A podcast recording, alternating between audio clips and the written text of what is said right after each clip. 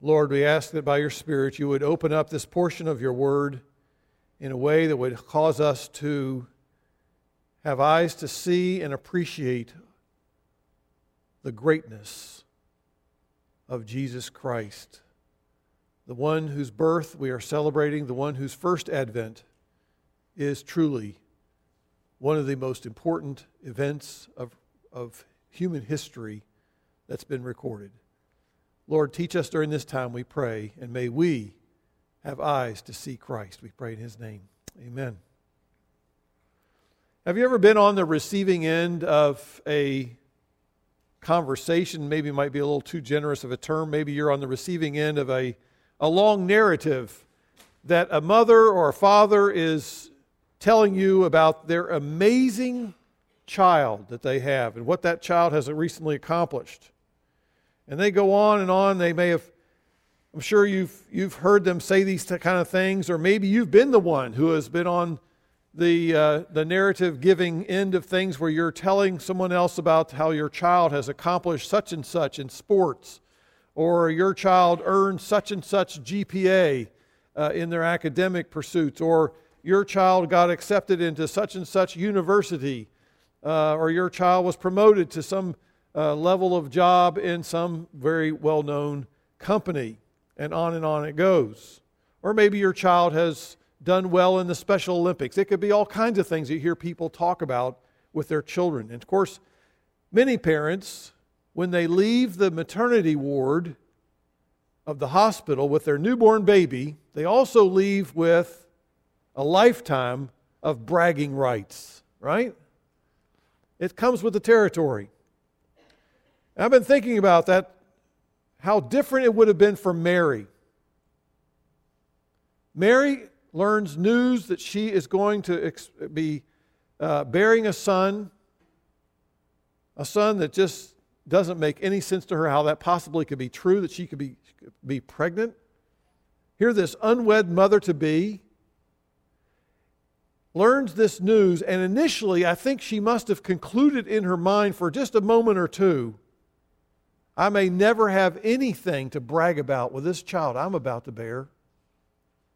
Because, again, think about it. The events surrounding the birth of this firstborn child of Mary were clouded by a fog of scandal, of shame, of fear. Estimated by most commentators to be of the age of around 13, 12, maybe 14 years of age. Here's Mary betrothed to this gentleman called Joseph, and she is told by this angel that she will conceive and bear a child, even though she has never been physically intimate with anyone. Ever, including this guy named Joseph, the man to whom she was scheduled and uh, set to be married within the next year. Her response to this news was likely one of what? Confusion bewilderment. And so it's not too surprising, verse 34 of chapter 1, is it? She had questions. She says, How can this be? I'm a virgin. How can this be? And the brief, profound answer provided by the angel there well, how's it going to happen? The Holy Spirit will come upon you, and the power of who? The Most High a name for God recorded many times in the Hebrew Scriptures, speaking of the one who was supreme, the one who is, there is no one greater than the Most High God. He will overshadow you. He is going to make this happen. Now, the answer that she receives is theologically accurate. That's exactly what happened. But I don't think Mary's concerns were fully addressed, obviously. She pondered and she pondered this life changing intrusion into her intrusion of God into her future plans and in order to gain her willing participation and her sense of buying into this whole thing and to celebrate the wonders of what was happening, the angel makes clear more and more about who this baby is and will be. Because you remember now, giving birth to this baby is really for Mary will bring her suffering, it will bring her shame, it will bring her heartache for many, many, many years. And so the angel goes on to say, Listen here, Mary, this baby is going to be unique. This baby is going to be, notice what it says there in the text, great. Did you catch that? He says there in verse 32. We're not talking about an average baby, your ordinary baby, seven pounds and two ounces, whatever. You know, they talk about the ordinary child being born, average child. Her baby is off the charts great. And no one is ever going to come close to equaling the nature of this child, the work of this child, the position and power and authority of this child, and his moral character. Because Mary knows that she's going to face much anguish of heart. Her family's going to face all this public scorn, all of this ridicule, rejection, I would imagine. And so the angel provides several titles, several names for this little one of a kind child. And in this way, I believe, he is trying to give to her a sense of the greatness of this child so that she'll understand it is worth it. It is worth it to go through all that she will go through, that she's called upon to endure. This child is worthy of that. And therefore, Mary is given three reasons why her firstborn baby, this virgin birth, will be the greatest baby ever to be born in the human race. Follow me now as we look at our three points here Jesus is great in that he is, has a unique nature and unique work. Now, I could go in 20 directions on the greatness of Jesus in his nature and work, but I'm going to focus this morning on one of the obvious indications of his greatness. If you follow the life of Jesus in his later years, it was his teaching.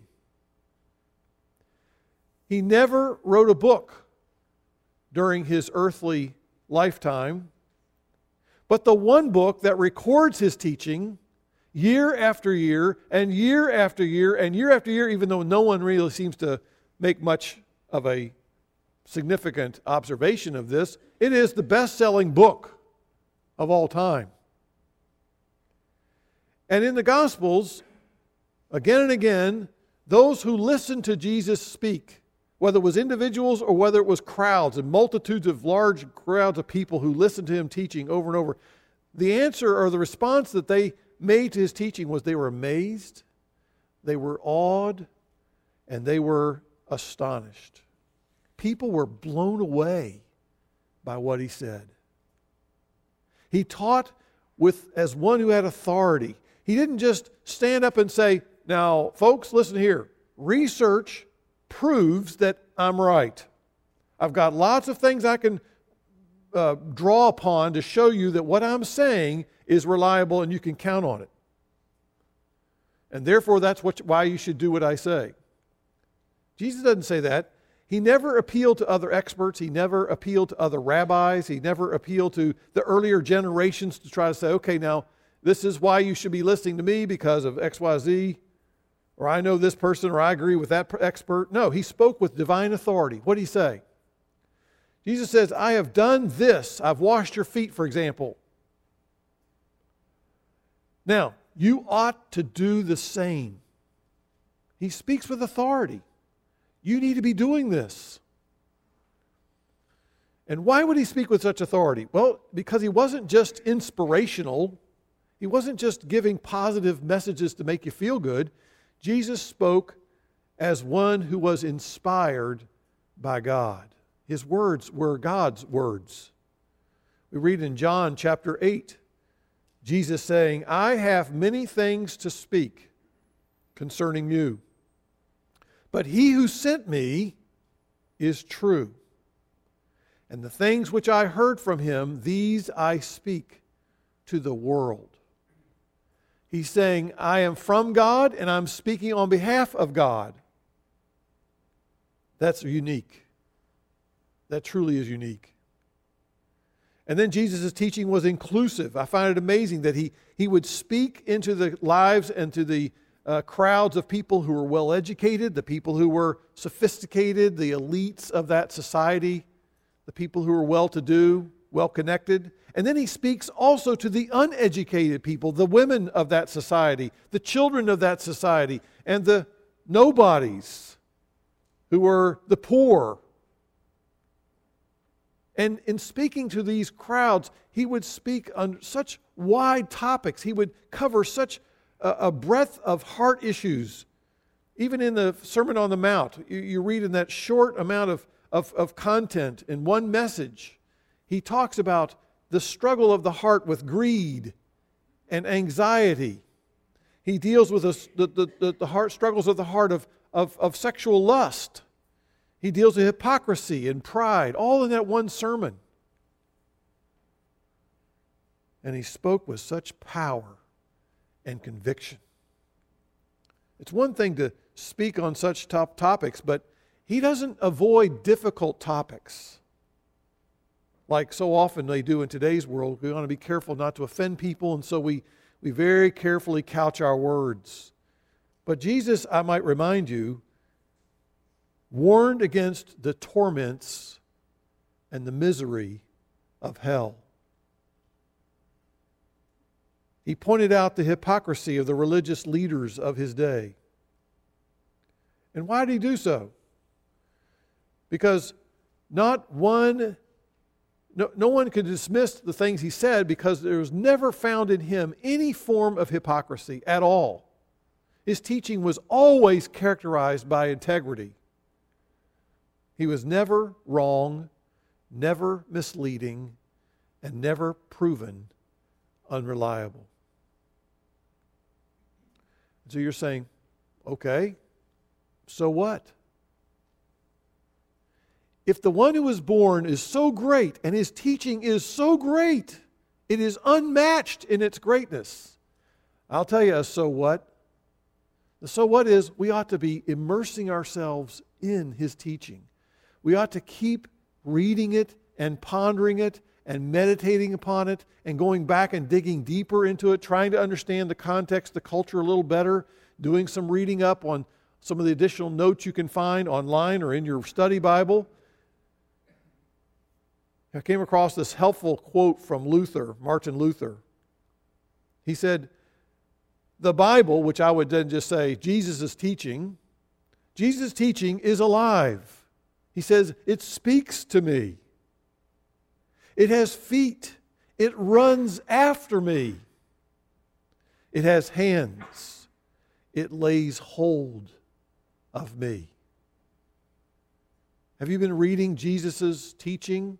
or the explanation and, and, and the uh, fully exposition or, or expounding of Jesus' teaching in the, in the epistles or the, the, the predictions about Jesus, the foreshadowing of Jesus in the Old Testament? Has it been making an, an impact in your life, running after you, grabbing hold of you? One more quote, if you don't mind, from Jerry Bridges, one of my favorite authors. He recently passed away and is now in heaven. He says, Don't believe everything you think. I'm going to pause for a second. Don't believe everything you think. Why is that? Okay, this is my comments now. It's because our thoughts are oftentimes so erroneous and out of focus and over, overly focused on ourselves and distorted. Bridges says, Don't believe everything you think. You cannot be trusted to tell yourself the truth. Stay in the Word. What a great quote. What a great quote. What a shame if we celebrate the birth of Jesus and the greatest teacher has ever come and we never read his word. You say, Well, I've, I've pretty much done such a poor job the last couple days or last couple weeks, last month, two months. It may be a while since you picked up your Bible.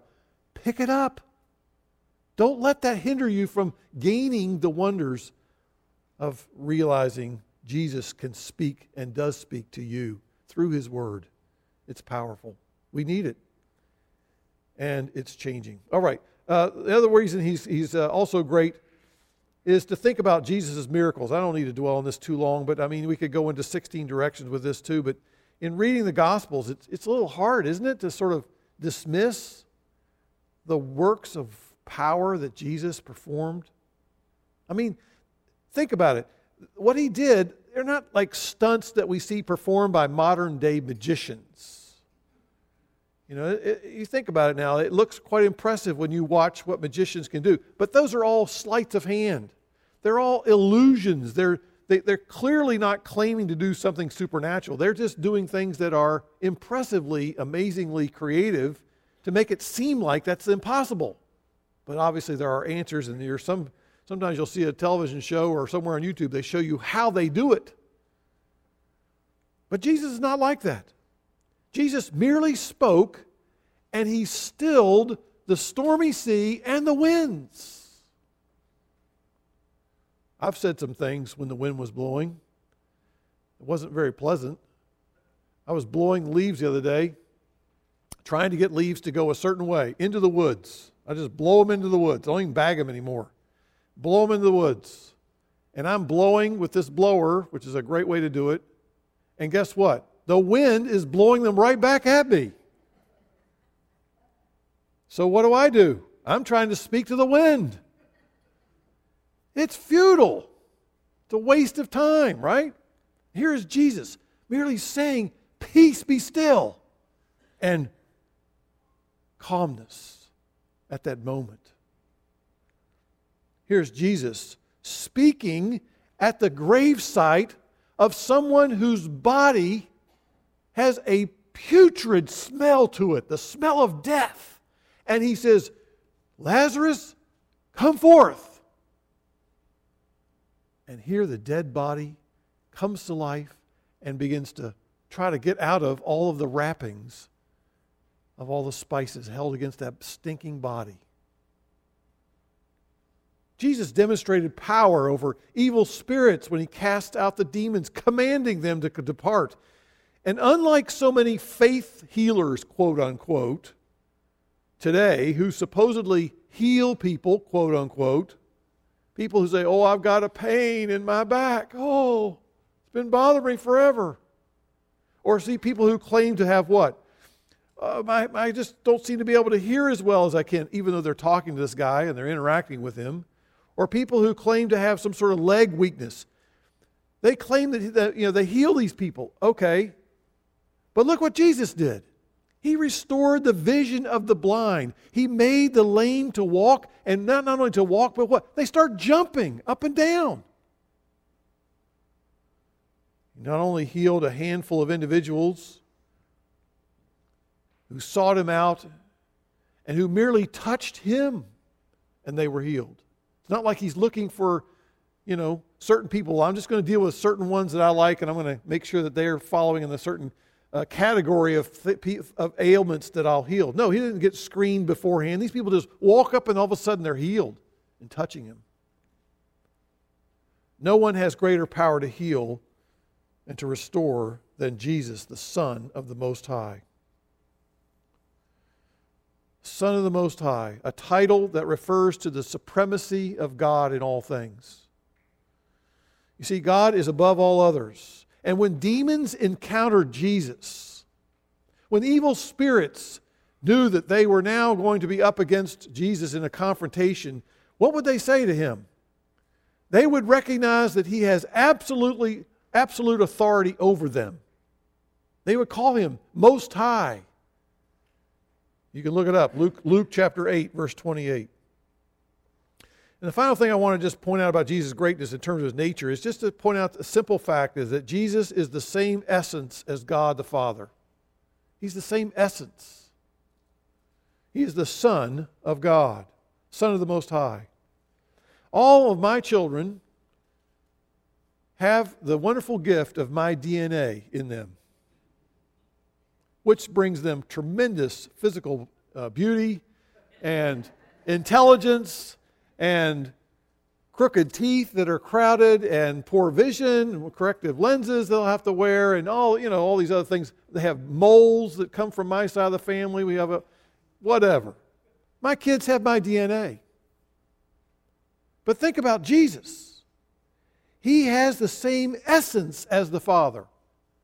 And turn with me in your Bible to Titus chapter 2. I just want to show you this one verse that to me is just absolutely profound It is, a, it is a verse that you ought to underline in your Bible and highlight the fact that Jesus is not merely a human being. He is clearly given the title of the Most High God over and over and over in Scripture. Look at Titus chapter 2, verse 13. Paul says, We are looking for the blessed hope and the appearing of the glory of whom? The glory of our great God. We're looking for the glory of our great Savior. Who is that person? Who is the great God? It is Jesus Christ. He is the all glorious one. It is Jesus who is the one who's to be worshiped. We are to bow before Him and yield our lives before Him. Came across the quote again from Evelyn Underhill If Jesus were small enough to be understood, he would not be big enough to be worshiped. May your view of Jesus be one who is what? Capable, capable of doing the impossible. Right? Doesn't he say that in the text? Nothing will be impossible for God. Secondly, when we talk about greatness of Jesus, he had a unique position as the supreme king. A position that is unique as a supreme king. The greatness of Jesus' power that he exerts is that he has the power to exercise absolute dominion over all of his realm. Notice that the angel said there in verse 32, in the latter part of that verse, chapter 1, the angel says, And the Lord God will give him the throne of his father David, and he will reign over the house of Jacob forever, and his kingdom will have no end. It's one thing to have the title of being a king, but it's a lot different to have the title and the absolute authority to bring about your reign and your rule. I mean, I, I hate to say it, folks, but if you're part of the royal lineage in the Windsor family tree and you know in England and you're part of that family that's uh, you know Queen Mary's offspring. I mean, you could be a king, you could be a queen. What do you get with it other than wealth? That you're going to leave all that behind too. But I mean, you have no power, you have no authority to do really anything anymore. But here's Jesus. He has absolute authority to bring about his reign and rule. He was born as God's ruler who came to establish a kingdom unlike any other kingdom in the world. His kingdom is not expanded by violence. It is not expanded by manipulation or being coerced, which so many kingdoms are in this world. His kingdom does not adopt the methods and methodologies of the world's kingdoms, where you give favors to the people who are the insiders, the people who have connections, the people who have, uh, you know, some sort of inside road of finding that they get better treatment than everybody else. Or it's the fact that bribery is the system that gets you what you need, is you have to offer a, a bribe somehow to, to get advancement or get what you need or get whatever from the government, from the powers to be. Or where it tends to be the normal that there's injustice for people who don't have power. The powerless, the weak, the unconnected, disconnected. They're the ones that have to deal with what? It's just not fair. It's just a, a ripoff in life. Instead, Jesus' kingdom is spread by love. His kingdom is spread through the gospel ministry. His kingdom is a, it will emancipate people who are enslaved in a kingdom of darkness. One of the things that we ought to be celebrating is the fact that with Jesus' is coming, and he comes at night, isn't it interesting? He's born at night, is it speaks of the light of here is God's king coming into a domain of darkness the kingdom of darkness, the kingdom that Satan has been running in this world, the ruthless tyrant who loves to steal, kill, and destroy, the Bible says. Satan's kingdom is characterized by what? Deception, distortion, and damnation. There's no justice, there's no equality under the laws of Satan. The devil cares only for himself. And rather than bringing about an ordering of people so that evil is constrained, that good is promoted, Satan's kingdom always is trying to throw off all moral restraint. Do whatever you want. Whatever you want to do is okay. Satan promotes the lie that his subjects, which are really unregenerate people, are the most fulfilled people in the world, and they are most satisfied when they get their way and when they can be their own little mini kings, have their own little kingdoms. What a lie. Thankfully, the one who was born to Mary is a king who is unlike all other kings. He will one day vanquish the devil and his kingdom of darkness, and through the gospel, Jesus delivers his people from the domain of darkness. He transfers them into his kingdom, where they are citizens of an awesome and wonderful, righteous king, and that they will enjoy forgiveness of sins, and they'll enjoy the fact that Jesus is going to break all this terrible curse of sin and all of its manifestations. I came across a quote in the book, What is the Gospel? by Greg Gilbert, and he says that Jesus' incarnation was the launching of God's full and final counteroffensive against all sin, death, and destruction that had entered the world when Adam fell. Now you say, well, where is that kingdom? Why don't we see it more clearly? The world's still messed up big time. Even as our own personal lives are messed up big time. Well, Jesus' kingdom is gradually being established. It doesn't happen instantaneously. One day, it is now in force, it's now begun, but it's not in its fullness of its manifestation yet. One day it will bring about the proper ordering of the world under Jesus' dominion. One day all the other rulers and powers will fall before Jesus. And there's coming a day when no one will oppose him. He will vanquish all of his enemies. And as Gilbert says, that glorious moment when everything in the world is set right, when justice will finally be done, when evil is overthrown forever and righteousness established once and for all. That's what God is promising us through his King, Jesus Christ. See, I believe Mary and Joseph represent thousands and millions of people whose dignity and rights are trampled by brutal people, rulers who are more interested in themselves, like the Roman Caesars, where their citizens are just mere pawns of the state. And you know, the Roman Empire exerted tremendous dominion over those it conquered. It had the power to tax their subjects, and that's why Mary and Joseph were what? On the move that night. Why? They have to go through a census, they have to move. Why? For taxes. Even they couldn't escape the IRS of their day.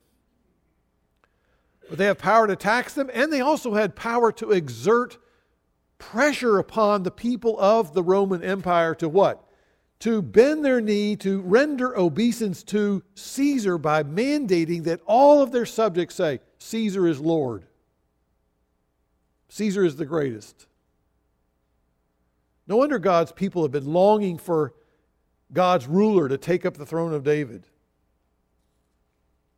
And maybe you're like the Jews that have lived under different forms of depression over the years. Aren't you yearning for someone who will reign in power and authority to enforce righteous laws, to hold at bay all the forms of evil in this world? Don't you longing for that? Don't you yearn for someone who is preeminent above all other rulers, who will abolish all f- dictators and despots? See, Jesus' reign is not going to come to an end. It's not like he's going to build it up and build it up and then it just crashes in the final chapter.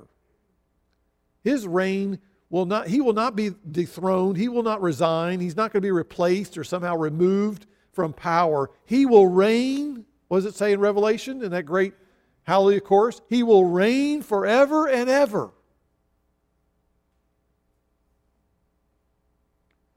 I wonder how many of us reacted to the death of Fidel Castro,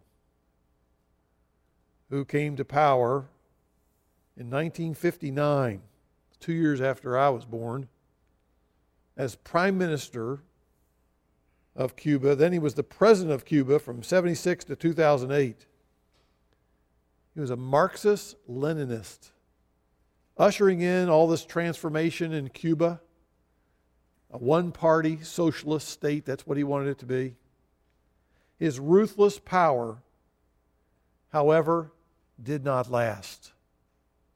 Are things right in Cuba now? No. But guess what? He's not there anymore. It's not his little realm, it's not his little kingdom. It doesn't belong to him anymore. He's gone. He has succumbed to death. And all his brutal treatment of this political dissidents is no longer something he oversees. He's now standing before the king and facing the judgment for all that he brought about and all that he's done to defy the King of Kings and Lord of Lords.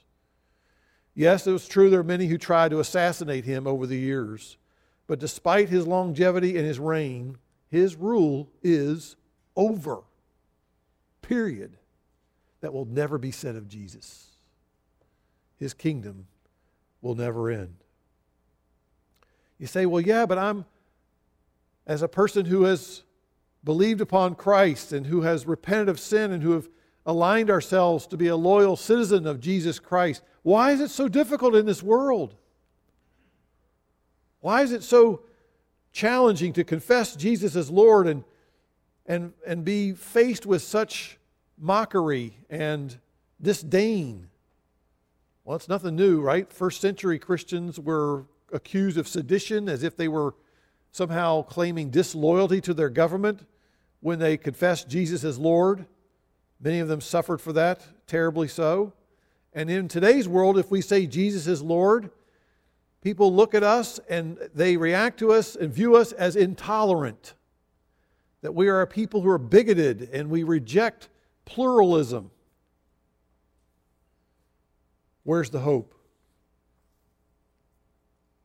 In the last book that J.R.R. Tolkien wrote in The Lord of the Rings, there comes a point in that story where the key heroes of the story have been traveling thousands of miles and they come to the end and the goal. They're in this evil land and they're finally there to do what they need to do for various reasons. They think that all of a sudden everything seems lost.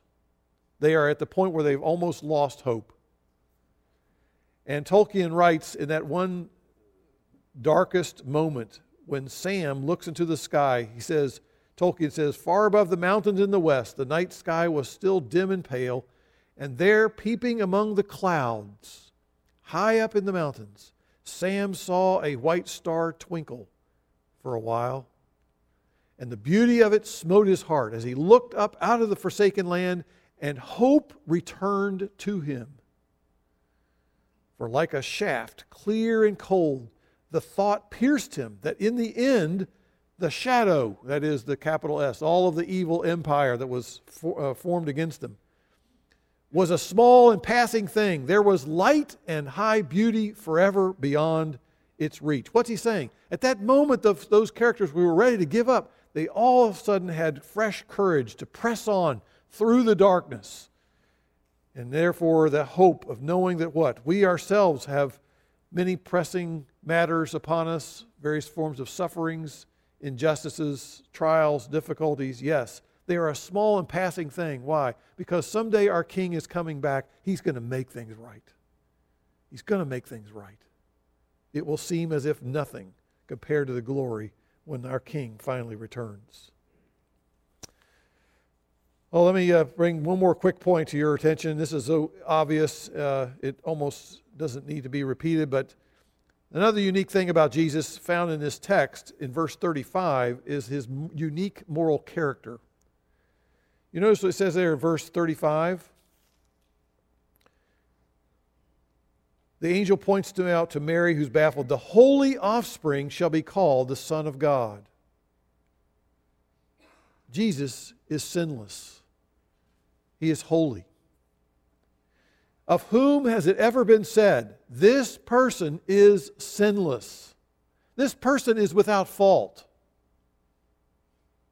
My mom said a lot of nice things to me during my lifetime. She never said, Son, you are perfect. You are without fault. I can find nothing in you that needs to be uh, corrected. Sorry, never heard that. What person has never told a lie? What person has never had a bad attitude? What person do you know of that's never spoken an unkind word, never acted in a selfish manner?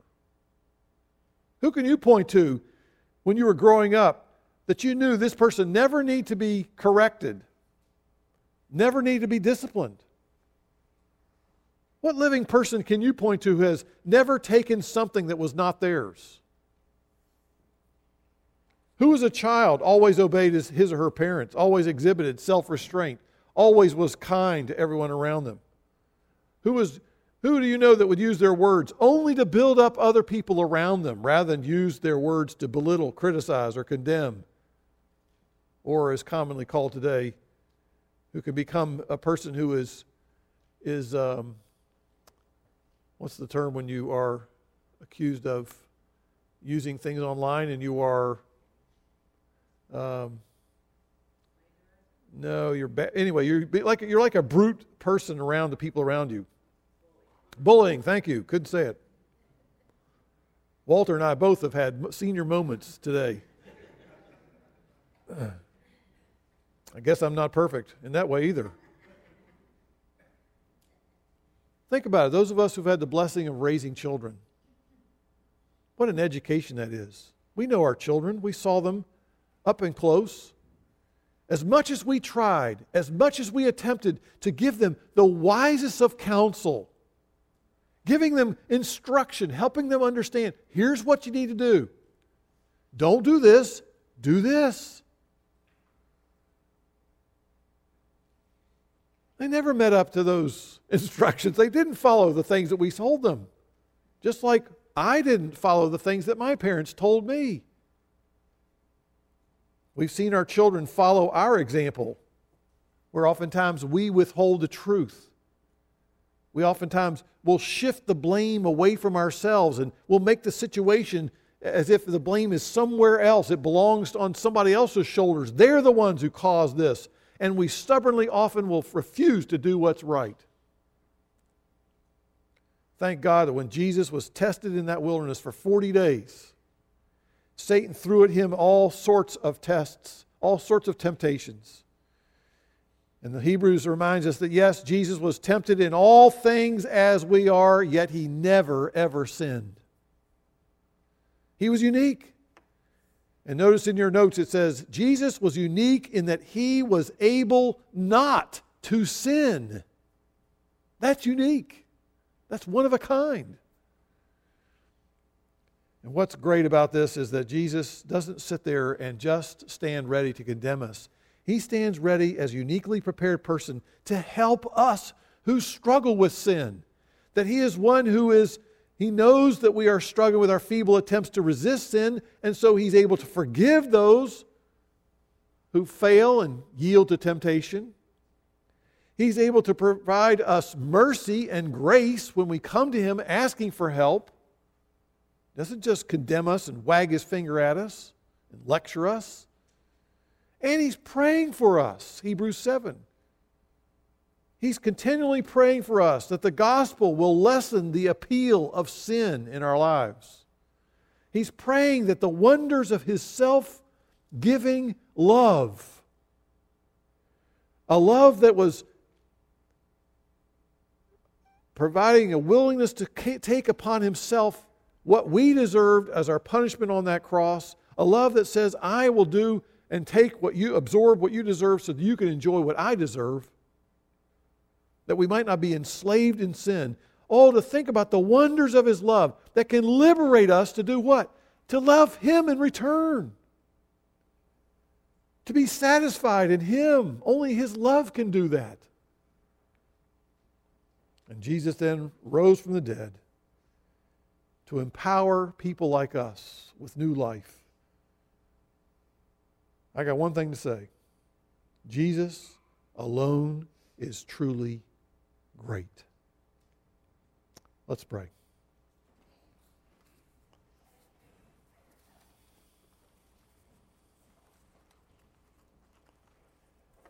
Our Father, as we reflect on Jesus, we know we just begun to reflect upon the wonders of our Savior. We could be here for the rest of the day and still just begin to note and meditate upon the many ways in which Jesus is so great. But Lord, I pray that you would take some of these things that we've been thinking about this morning and to that heart of the one who's here today, feeling the weight of guilt and shame before you, who only can see their failings and sin. Lord, show them, we pray, the greatness of their Savior Jesus, that He is praying for them, that He's offered Himself for them, that He has a love for them that they need to respond to, a love that will lift them out of their own failings, that they might see the glories of His wondrous love for them, a love that heals and restores and forgives those who truly repent and confess their sins. And Father, for those of us who have become somewhat distracted and who are not listening to the teaching of their great Savior and, and Rabbi, Lord, I pray that you would develop in us a heart that just longs to continually be taught your word and to read your word, to meditate upon it, to hide it in our hearts, that we might be a people who are more and more in awe of you, Lord Jesus.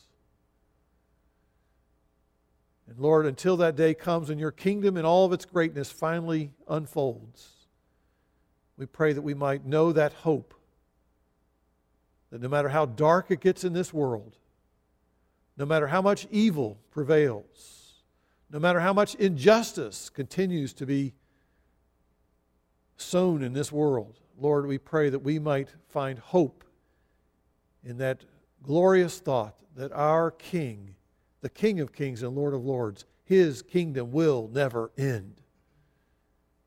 Give us that hope, we pray, so that we might serve you, so we might share the gospel, so that we might be a part of your kingdom until you come. We pray in Jesus' name.